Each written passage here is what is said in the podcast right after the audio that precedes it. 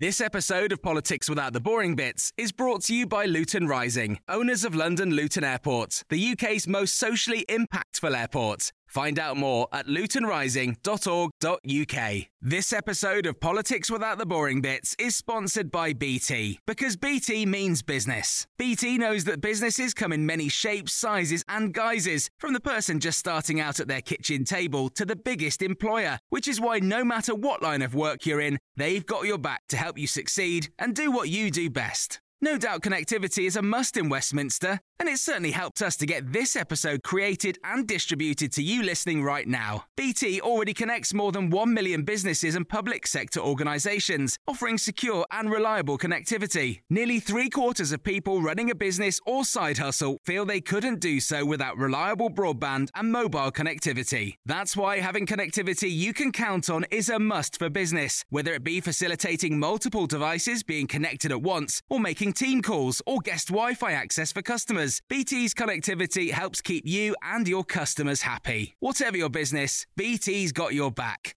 Search BT's got your back.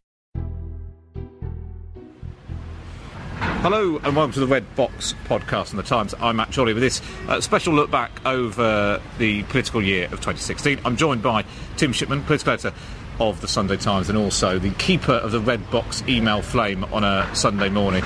Tim, let's look back at where we were at the beginning of the year. David Cameron was still negotiating with Brussels. George Osborne and Michael Gove sat around the cabinet table. Jeremy Corbyn hadn't even started his revenge reshuffle. Can we be sure it's now even ended? Boris Johnson was mayor of London. Nigel Farage was trying to keep UKIP from obscurity. And Donald Trump was a reality TV star with an overactive imagination and Twitter account. Well, that's not changed at least. is still true. The Donald Trump thing is still true. The Twitter feed is still magnificent uh, on a daily basis. It's um, so it, I should explain. We are standing just below Big Ben because I thought it would be nice to, to show that we do actually spend our time in Westminster, trying to follow what the hell's going on. I mean, it seems like a daft question. Had you got any idea at the beginning of the year quite how momentous it was going to be? The only correct answer is no, is it not? I think that's probably is. There uh, were clues, there were signs. I mean, um, we'd seen you know, in a general election the year before, which had got a result that not a lot of people were expecting. Um, and I think there were quite a few people around David Cameron who were not taking it for granted that he was going to win the referendum and keep his job. There were conversations as early as January about, you know, what would he do uh, if he did lose, but none of us really predicted it. Some of us put a few quid on it as a kind of sort of hedging our bets. Can I, can I ask what odds they were at that point? I got four to one on Trump and on uh, the referendum. Oh, there we so, are. You know, it's not all bad. there's always a, there's always a, a silver lining. Now, do you think, looking back, because at the very beginning of the year, the, the sort of Westminster political conversation was all about all this technical stuff about emergency brakes and sovereignty bills and all that. And it was all looking back now, it, it, couldn't seem more at odds with what we now judge to be the public mood. Well, it all seemed completely irrelevant in the you know in the general tide of 30 years of Euroscepticism and what is clearly a movement sleep, sweeping the West of people who are pretty narked off with the way globalisation has rewarded a, few at the top and not them. Um, but you know, if we think we've escaped from boring minutiae, you know, you only have to look at the debate going on now about what Brexit means to know that we're going to spend the next two years of our lives poring over the same kind of mind-numbing details that we were poring over at the start of the year. We're just looking at it from the sort of other end of the telescope. Listen, it would be remiss of us not to discuss your book, which covers the uh, extraordinary period Have of the I referendum. written a book? I was not aware. Apparently so. Th- you ought to tell people about it more. You ought to tell people about it more. Yes. But before we do, I think we should go inside because actually it's quite cold standing outside. So let's go inside and we'll reconvene and. Ready to pop the question? The jewelers at BlueNile.com have got sparkle down to a science with beautiful lab-grown diamonds worthy of your most brilliant moments. Their lab-grown diamonds are independently graded and guaranteed identical to natural diamonds, and they're ready to ship to your door. Go to BlueNile.com and use promo code LISTEN to get $50 off your purchase of $500 or more. That's code LISTEN at BlueNile.com for $50 off. BlueNile.com code LISTEN. Quality sleep is essential. That's why the Sleep Number Smart Bed is designed for your ever evolving sleep needs. Need a bed that's firmer or softer on either side? Helps you sleep at a comfortable temperature? Sleep Number Smart Beds let you individualize your comfort so you sleep better together. JD Power ranks Sleep Number number 1 in customer satisfaction with mattresses purchased in-store. And now, save 50% on the Sleep Number limited edition Smart Bed for a limited time. For JD Power 2023 award information, visit jdpower.com/awards. Only at a Sleep Number store or sleepnumber.com. This episode of Politics Without the Boring Bits is brought to you by Luton Rising, owners of London Luton Airport, the UK's most socially impactful airport. Find out more at lutonrising.org.uk. discuss the book. So we've reconvened in uh, Portcullis House where uh, MPs come to plot over cups of coffee and journalists come to ask MPs who they're plotting against. So Tim, um, let's go back to the EU referendum campaign. In terms of British politics, by far the biggest thing uh, that's happened this year. Even when it's sort of got underway, and I've been rereading Red Box emails from the start of the year for various end of year review type things, and it's really striking that at the start of the campaign how the Remain seemed well ahead. They've got the sort of better outfit. The, you know, there was lots of vote leave trying to fight back. Uh, at what point do you think that turned? The whole thing turned at the end of May. I mean, you're right. The initial period, it looked like Remain were doing pretty well because they appeared to be winning the debate about the economy, um, by which George Osborne meant he'd put out a load of figures saying that uh, we'd all be much worse off uh, if we voted to leave. The problem was that all the people who were voting uh, looked at their own economic circumstances, saw that they had uh, not had wage rises in a decade, and thought, well, actually, how much worse can it be? It's not going to make any difference to my life. And what Osborne hadn't clocked was that immigration was a sort of was an economic issue. It was not some kind of esoteric nationalist issue. It was about the pound in people's pockets. And so what happened at the end of May, in the space of about six days, the immigration figures came out showing that 330,000 people had come the previous year net. Boris Johnson and Michael Gove, after a few months of mucking about, uh, were finally persuaded by Dominic Cummings, who was running the Leave campaign, that they should take a baseball bat, in Cummings' words, to David Cameron on the subject of immigration. They gave a letter to the Sunday Times saying that Cameron was corroding public trust on the issue, um, and that was the first sort of real hardcore blue on blue action from, from Gove and Johnson. And then the following week, they started to act like a government in waiting, and they put out a series of policies, the most significant of which was that they would have introduced a, an Australian style point system. And in the space of that week, the polls turned, and frankly, Remain never got back on top after that. And, what was fascinating was the way that Vote Leave was able to do both immigration and the economy. They tried to construct an economic argument for, you know, trading with the rest of the world. Whereas Remain just couldn't find a way of addressing immigration. They just tried not to talk about it. Yeah, they, they, they, there were numerous moments during the campaign where people in the Remain campaign said, well, it would be a jolly good idea if David Cameron made a speech and said, you know, I hear you on this issue, um, and we're going to do something about it. There were also, you know, moments where he was on the verge of calling up Angela Merkel and asking her for a little bit more. And constantly, he was told by his pollster that he was ahead and that the economy would trump immigration. And neither of those things was true because they misunderstood that immigration itself was an economic issue. They also thought that this number that the, Leave campaign kept trotting out, 350 million pounds a week being paid to Brussels, was somehow a sort of separate esoteric issue. Um, but as Dominic Cummings understood, sending money to Brussels is also an economic issue. So this idea that they'd won the economic argument is just bunker. What, what was fascinating in a way, I think this is fascinating with referendums generally, but this one in particular, is such a big issue, which has been picked over for, like I said, 40 years, ends up essentially splitting the country right down the middle. 50-50 essentially is what the polls were telling us, you know, one, you know, within the margin of error. Uh, even then to have polls on the night calling it for Remain, Nigel Farage conceding defeat at, uh, at one point. And then it, it, it tipped the other way. But it was, it was amazing that I sort of thought that by the time we got to June the 23rd, one side A would have would have developed one, one way or the other. Yeah. Somebody would have sealed the deal. It, it, fit- maybe that's why the, the debate now is so. Um, But I think this is what's been no get- I think what we've had here is frankly what they've had in America for a very long time, which is that the country is actually split down the middle between two different worldviews, and you know there are people who've benefited from the fact that we've had open borders and that we've had a pretty thriving and open economy, and there are people who have not. And what's actually happened is that the people who've not uh, benefited from that have fought back. And some people think this is some kind of an abnegation of democracy. It's actually a great moment of democracy um, because generations of politicians have wanted to do it their way and you know look after the likes of you and me with our liberal view of the world and our uh, reasonably successful economic kind of standing. Um, and actually, the people who have missed out and have been ignored, and all these politicians thought they could ignore, have said we've had enough of this. And, and actually, this is one of the great democratic flowerings in uh, Western society for, for many generations. No, I, I, agree. There were people who said that David, you know, the, the result proved that David Cameron shouldn't, have, you know, he shouldn't have had the referendum. The very fact that he voted to leave proved, you know, I, I think made the case of it.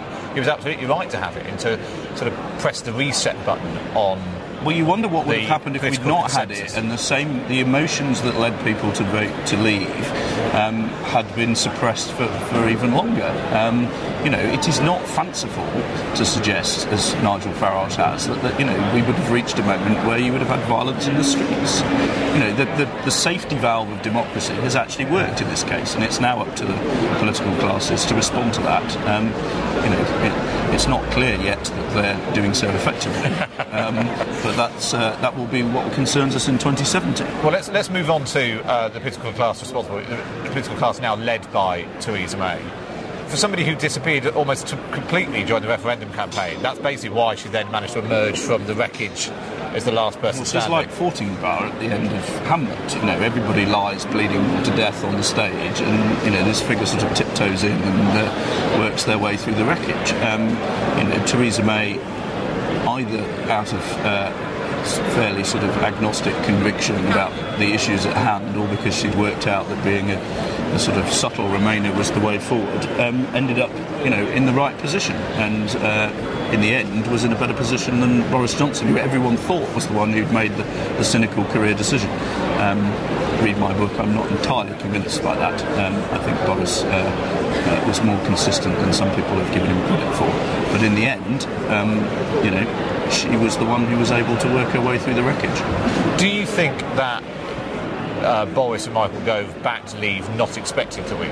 I think I think neither of them had initially expected to win. Um, and it's certainly true that on the night, Michael Gove, you know, quite astonishingly took himself off to bed, thinking that they had not quite done enough. Um, and um, but did they, through the campaign, not want to win? I don't think that's correct. I think their competitive juices started to flow, and when things began to get a little bit tense and a little bit ugly, um, you know, they tried very hard indeed to win. And some would say they were a good deal more ruthless about it than David Cameron was, who, throughout this period, put the unity of the Conservative Party before winning the referendum. And, you know, he felt he was going to win and he didn't want the party to be uh, left in a heap of wreckage. And Theresa May actually has quite a lot to thank David Cameron for because it meant that she inherited something that was sort of vaguely intact. Had, had Cameron done everything possible to win the referendum, I think the Conservative Party would, would be in tatters right now. It is, it is remarkable the sort of the general sense of uh, unity. That um, that the the crazy week in a year full of Crazy Week. The, Crazy Week, which sort of began with, uh, we thought, a series of leadership uh, campaigns being launched. And it was Theresa May, and then obviously Boris Johnson crashed out, then Michael Gove launched his, and then before we knew it, uh, Andrea Leadsom was talking about being a mother, and it all sort of collapsed. What, what, what really struck me, I mean, it was around the time as well when um, Jeremy Corbyn talked about. Uh, oh, Jeremy Corbyn. You remember Jeremy? You remember Jeremy Corbyn in that? In that. Um, I don't period? remember him much during the referendum campaign. I think it's fair to say, which is certainly a, a criticism that uh, many people in his party would have as well. Um, but he compared Israel to ISIS. Yes. Uh, I said to him in that whole crazy week, and all of those things would have been massive stories for weeks individually. We, we had the biggest story of the year about six times in the space of 10 days. uh, um, and uh, those of us that uh, managed to live to a ripe old age will be looking back on uh, what happened uh, at the end of June and the start of July uh, we will be boring generations of our descendants about uh, how exciting it was to be there.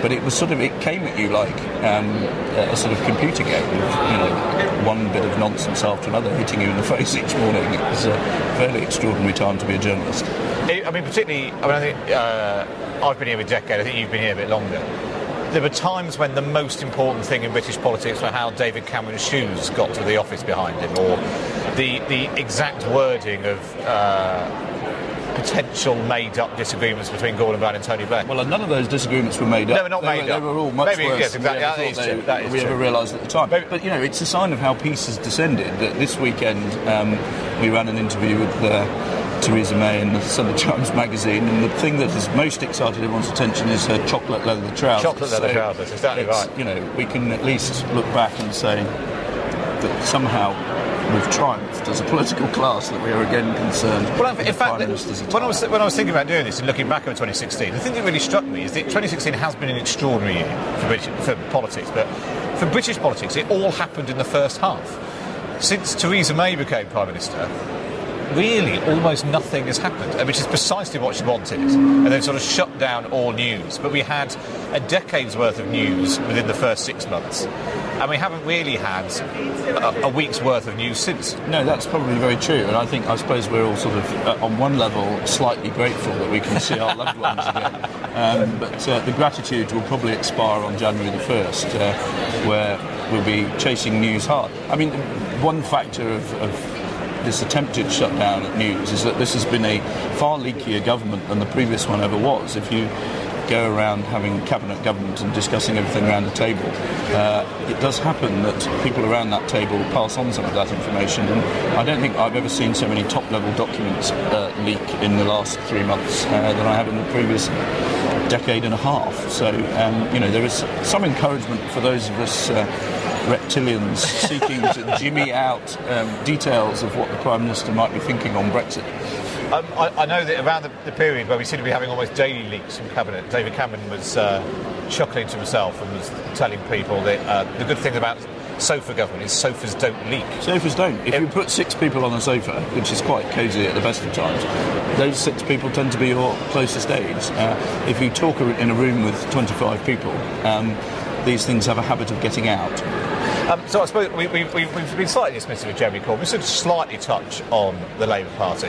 I mean, to say it's been rocky uh, for Jeremy Corbyn is probably an understatement. He's, he, but you know, he's as I kept writing in the uh, Red Box email, uh, he, he clung on obviously despite everything that was thrown at him. Coups, leadership challenges, uh, resi- you know, cabinet, uh, shadow cabinet uh, resignations en masse. But he sort of gl- glided through it all.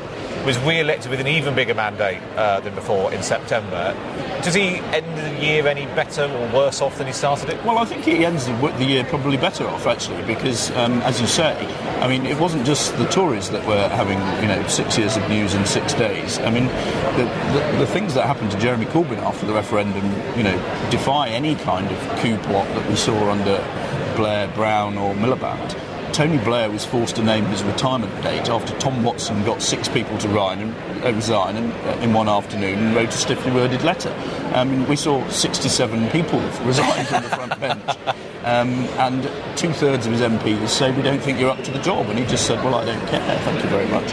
Um, and if you go back to sort of party conference in October, the conversations you were having a year prior to that were about with people saying, well, how do we get rid of him? What should we do? Should we do it like this? Should we do it like that? Um, this year, um, they were talking about, well, how do they avoid deselection and what are they going to do with their lives uh, if they can't make any kind of progress at the next general election? So those people are sort of resigned to Corbyn staying in charge.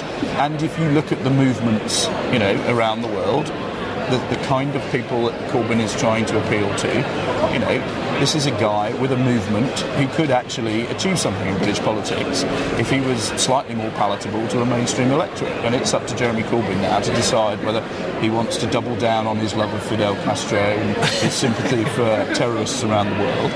Um, or whether he wants to make himself a credible leader of the opposition who can start laying a glove a little bit more often on Theresa May. His performances at Prime Minister's Questions have got a bit better, but Corbyn's got a huge opportunity here. Um, and if he were a slightly different politician, I think the Tories would be pretty concerned about him. Uh, right now, they're not, but that could change.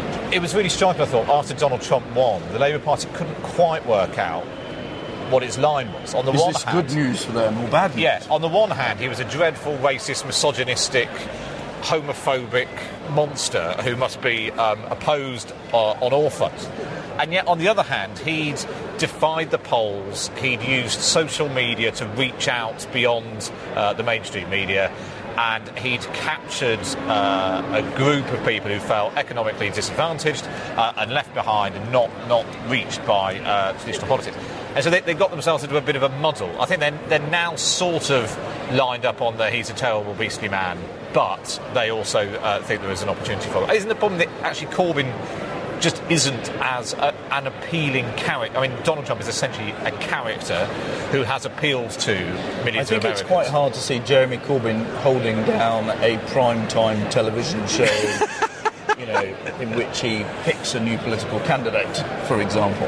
Yeah, you're right. They've, they've retreated to Trump's terrible person, and uh, you know, you see the same things when Marine Le Pen pops up on television that she's a wicked old racist as well, um, which she may very well be if you study her more closely. But the, the problem Corbyn's got that overrides all his other problems is that he's not, it appears, fundamentally that interested in actually winning power. He's got this opportunity. He's some of the people around him have been clever enough to set up this momentum group and uh, understand that if you energise the young and the disadvantaged, you can actually achieve something in politics. The problem is if you're if you don't get up in the morning with a burning desire to be prime minister more than anything else, um, it's quite difficult to use those mechanisms to, to go anywhere. Yeah, there doesn't seem to be a driving force there. There is also a problem. And Paul Nuttall, the new UKIP leader, sort of put his finger on this when he uh, when he was announced as the new leader. Is that the sort of the, the Labour conversation under Jeremy Corbyn, which is climate change, workers' rights, and you know Fidel Castro in Palestine. Uh, that's not where the potential. He's got the movement, but he hasn't got the message. Yeah. Um, and you look at what Paul Nuttall said.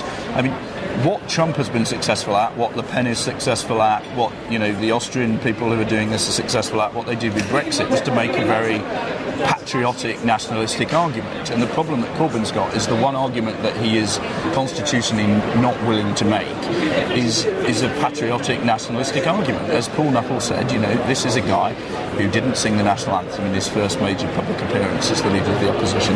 He has a shadow chancellor who is very sympathetic to Irish Republican terrorists. He has um, a, a, shadow Home Secretary who won't talk about immigration, and he has a shadow Foreign Secretary who's mocked the English flag. Now, those are that's as pithy a summary you, you, of why when you put it like that, too.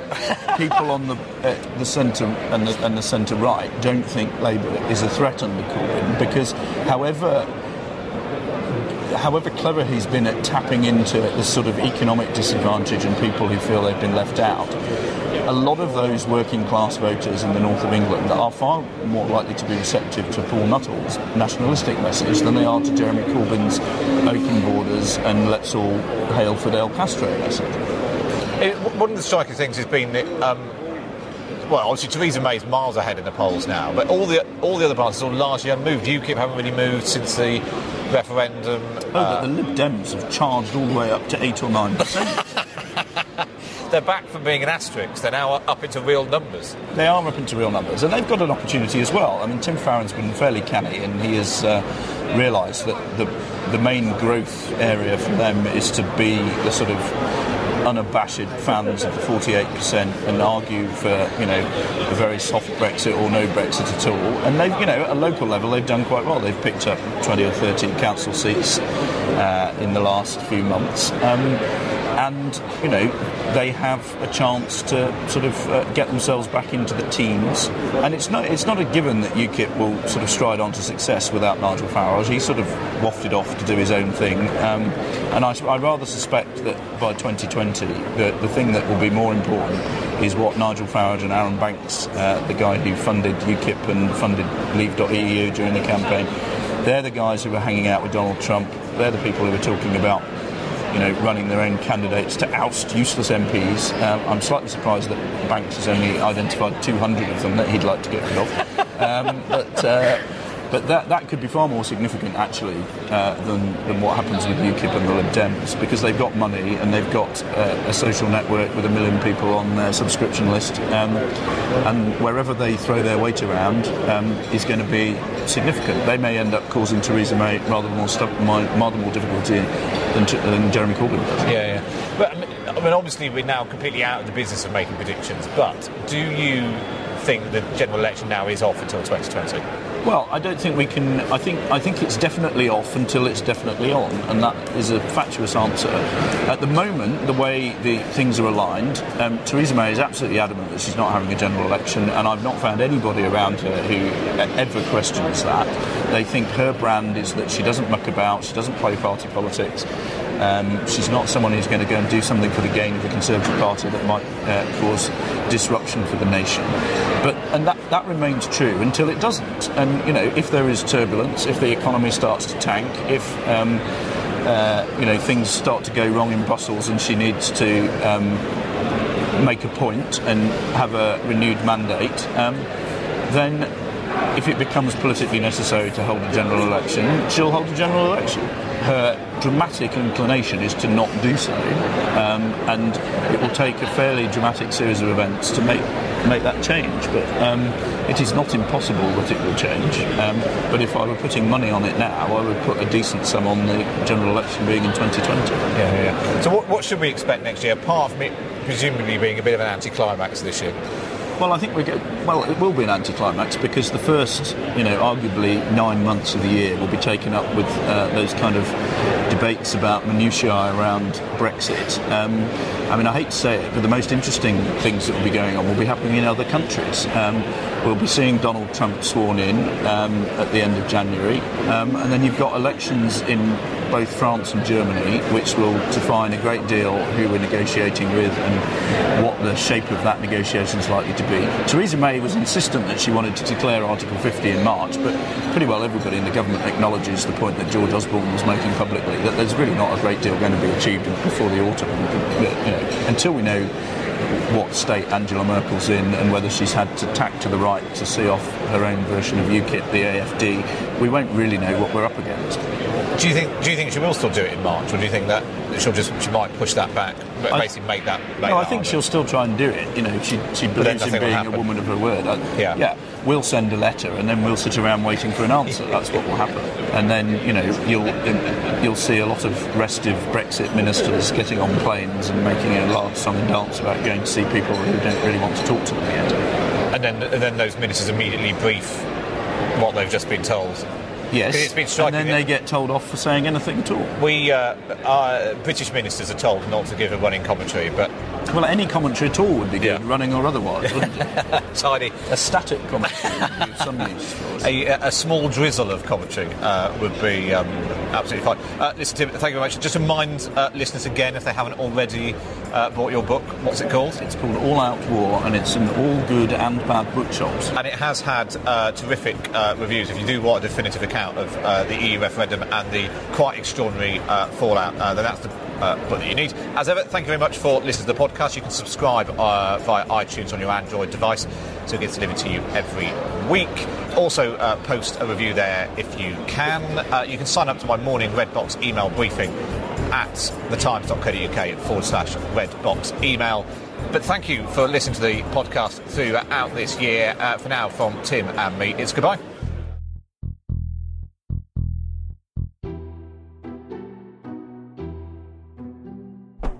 Thank you for downloading. To discover more, head to thetimes.co.uk.